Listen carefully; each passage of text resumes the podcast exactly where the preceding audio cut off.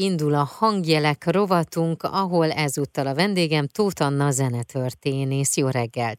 Jó reggelt kívánok, üdvözlöm a hallgatókat! A mai rovatban a múzsákról fogunk beszélgetni, a zenetörténelem betöltött szerepükről, hogy a múzsáknak vajon mi volt a feladatuk, kik voltak a leghíresebb múzsák, na és persze most milyenek a múzsák, mennyit változtak, és csak a nők voltak-e múzsák, vagy lehettek férfiak is. Sok-sok kérdés, sok-sok izgalmas felvetés, úgyhogy szerintem kezdjünk is el beszélgetni erről. Meg lehet-e határozni, hogy ki a múzsa? Meg lehet tulajdonképpen határozni, és nem is biztos, hogy mindig személyre kell ezt vonatkoztatni, uh-huh. mert hogyha elindulok a múzsa definíciójából, ugye akkor az elsődleges jelentése a istennők, de azt is tudni kell, hogy eredetileg egy ilyen múzsát tartottak nyilván, és az pedig az éneknek volt az istennője. Aztán, amikor ugye ez feldúsult kilencé, akkor úgy tartották, hogy ez a kilenc múzsa, ez kilenc istennő, és ezek mind Zeusnak a leánygyermekei. Uh-huh. Viszont csak a karvezetőjüket említették külön, mint érdekességet, az volt Calliope. A második jelentése a művészi ihlet forrása, ami azért utal arra, hogy nem biztos, hogy ezek csak nők lehettek, a uh-huh. harmadik jelentése az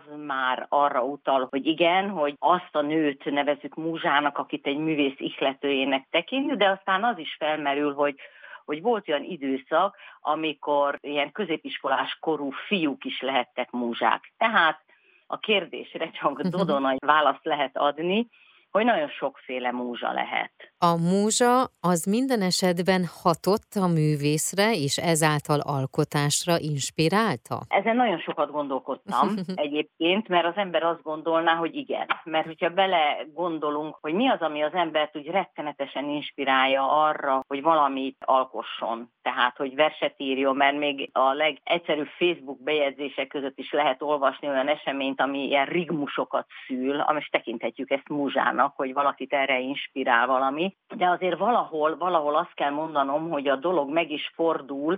Vannak olyan szituációk, amikor mondjuk már egy befutott, vagy egy ismert művész megkérnek, hogy írjon valamit. Most mindegy, hogy vagy fessen valamit, uh-huh. ez most nem lényeges, hogy mit. Hát ugye az is köztudott például, hogy sok-sok éven át a művészek, képzőművészek abból tartották fent magukat, hogy ilyen heti vásárra festettek képeket, uh-huh. amiket megvettek, és akkor abból ahol ők meg tudtak élni, és a, mondjuk a szabad idejükben olyan műalkotásokat is létre tudtak hozni, a, aminek még nem volt biztosan meg a vevője. Ilyenkor azért kell valahonnan ihletet is lopnia uh-huh. ennek a művésznek, mert viszont ihlet nélkül rendelése sem lehet szerintem semmit megcsinálni. Bár ugye van ez az elhíresült mondás, hogy a határidő a legnagyobb múzsa. Ez annyiban igaz, hogyha születik egy mű, ami vevőre talál, akkor a befejezése, hogy uh-huh. az ember ezt rendbe rakja, az valóban ott a határidő az lehet a legnagyobb múzsa, de azért gondoljunk bele olyan egyszerű dolgokra, mint Csokonai lila verseire. Szóval ott egyértelmű, hogy ezek a nagy ismert szerelmek, mondjuk a költők ismert szerelmei, ők közvetlenül eljátszották a múzsa szerepét. Itt nem csak arról volt szó, hogy, hogy valami érzés megsuhintotta a költőt, és vagy a zeneszerzőt, uh-huh. vagy a képzőművészt, és azt megpróbálta megjeleníteni a maga eszközeivel, mert olyan is lehet, hogy valaki végigmegy egy alkonyi tájban, és elfogja mondjuk az elmúlásnak az érzése, vagy valaminek az érzése, és akkor ez az érzés múzsaként hat, és szavakba vagy kottákba önti. Az egyik ilyen, ami számomra egy nagyon meghatározó mű, Schubert dal az Ének a vízen, az Auf dem Wasser zu singen, ami tulajdonképpen arról szól, hogy, hogy a vízcsobogását uh-huh. hallja, hogy azt próbálja maga eszközeivel megjeleníteni, de kétség kívül, hogy maga az ihlet, tehát ami mondjuk a múzsaszónak a második jelentése, uh-huh. azt nagyon sok minden elő tudja idézni, és nem kell ilyen szép léleknek lenni, mert vannak olyan dühök is, meg olyan harci érzések, amiket igenis ugyanúgy meg lehet jeleníteni akár egy festményen, akár egy versben, de hát zenében meg aztán kivált kép. Például, ami nagyon jellemző a 19.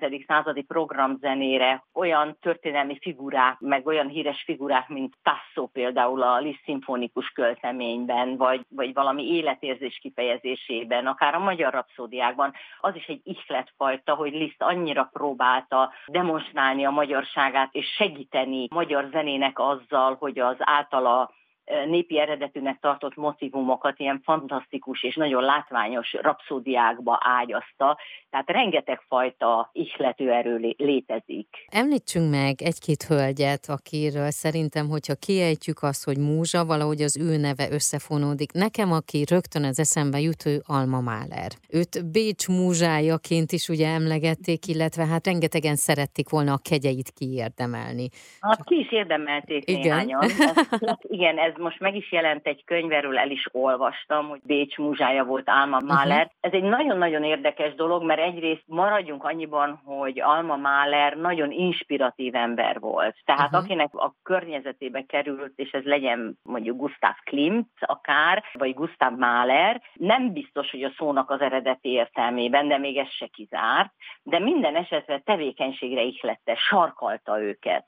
Uh-huh. És ilyen szempontból, hogyha belegondolunk abba, hogy a 19.-20. századi fordulóján mi minden volt Bécsben, tehát az ember belegondol, hogy minden pesget, hogy épült a szecesszió háza, hogy mindig volt valami dolog, amire oda lehetett figyelni, akkor igen, akkor mondhatom, hogy Alma Mahlernek ebben igenis inspiratív szerepe volt. Lehet, hogy nem konkrétan a szerelmi szálak, vagy nem csak a szerelmi uh-huh. szálakon keresztül, de ő egy igen nagyon megbecsült és követendő példája volt a társasági életnek is, ez bizonyára hatott arra, hogy hát kvázi ennek többen meg akartak felelni, hogy ilyen dolgok létrejöhessenek. Igen, Alma már erről ez teljesen elmondható. Gejes Stefi, aki például Bartók Bélának a múzsája volt? Hát Gejes Stefi az egy tipikus múzsa.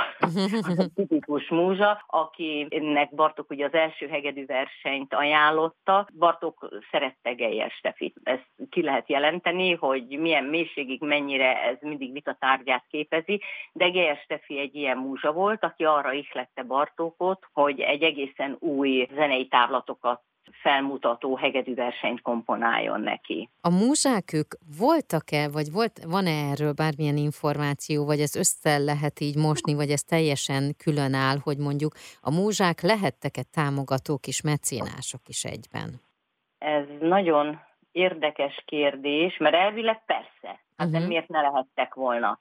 Hogyha főleg, hogyha egy időben élnek, mert ugye az ilyen nagy mecénásról tudunk, Csajkovszkinak volt egy mecénása, de azt is tudjuk, hogy nem múzsa volt, mert nem lehetett semmilyen értelemben, hanem egy olyan hölgy, aki teljesen odáig volt Csajkovszki művészetétől, és akivel egy egészen másfajta viszonyt ápolt Csajkovszki. Én azt mondom, hogy mindenféleképpen lehettek lehettek, amit azért nehéz kideríteni, mert hogyha abból indulunk ki, ugye egyelőre még mindig ott tartunk, hogyha nem a társzóról beszélünk, uh-huh. vagy, vagy egy történelmi esemény megzenésítéséről, csak hölgyek merültek föl természetesen múzsaként, és a hölgyek nagyon ritkán voltak olyan helyzetben, olyan annyira önálló lábakon, hogy adott esetben ők erre, hogy mondjam, szemmel látható vagy érzékelhető módon támogassák is. Uh-huh. Még egy utolsó kérdés, bár szerintem erről iszonyatosan sokat tudnánk még beszélgetni, és tényleg csak így, mintha a felszínen érintenénk egy-két dolgot, hogy mai múzsák, ők milyenek, vagy léteznek-e ugyanúgy múzsák, vagy annyi inger éri már a művészeket, hogy máshonnan is tudnak esetleg inspirálódni? Én úgy gondolom, hogy mindenféleképpen vannak. Keveset hall az ember erről, de egészen biztos, hogy van ilyen, ami nekem így az inger küszöbömet elérte, de az sem egy mai történet, az Yoko Ono. Aha. Yoko Ono, aki végig ott volt a férje mellett, dokumentumok szólnak arról, hogy ő valóban mennyi mindent ihletett. Most nem csak úgy támogatta, hogy tiszta otthon, rendes ház várta otthon, amikor hazajött a turnékról, hanem effektív, mint múzsa, tehát a zenéjében is benne volt. Jóban, rosszban, és mondják azt, hogy a legnagyobb múzsája és szerelme volt a John Lennonnak. Sokan sokfélén, sokféleképpen értékelik. Nagyon-nagyon szépen köszönöm ezt a rengeteg-rengeteg információt és nagyon sok érdekességet, és én, ha lehet ilyet kérni, akkor azt kérném, hogy beszélgessünk még sok-sok hát, mindenről. és, és, még nem, és még nem esett szó Romeo és Júlia történetéről. Igen. Arról. Pedig az aztán, az aztán átsöpört a zene történeten. És hát a mai napig hat hatással van rá, és hányan feldolgozzák. Ez, balettban, szimfonikus műben, szóval még stílus is lehet múzsa, a Csajkovszki rokokó variációjára gondolok, szóval ez, ez tényleg egy nagyon-nagyon nagy terület, igen. Uh-huh. Nagyon szépen köszönöm még egyszer, és akkor beszélgessünk is. Jó, és... köszönöm szépen, minden jót visz. A hangjelek rovat mai vendége Tóth Anna zenetörténész volt.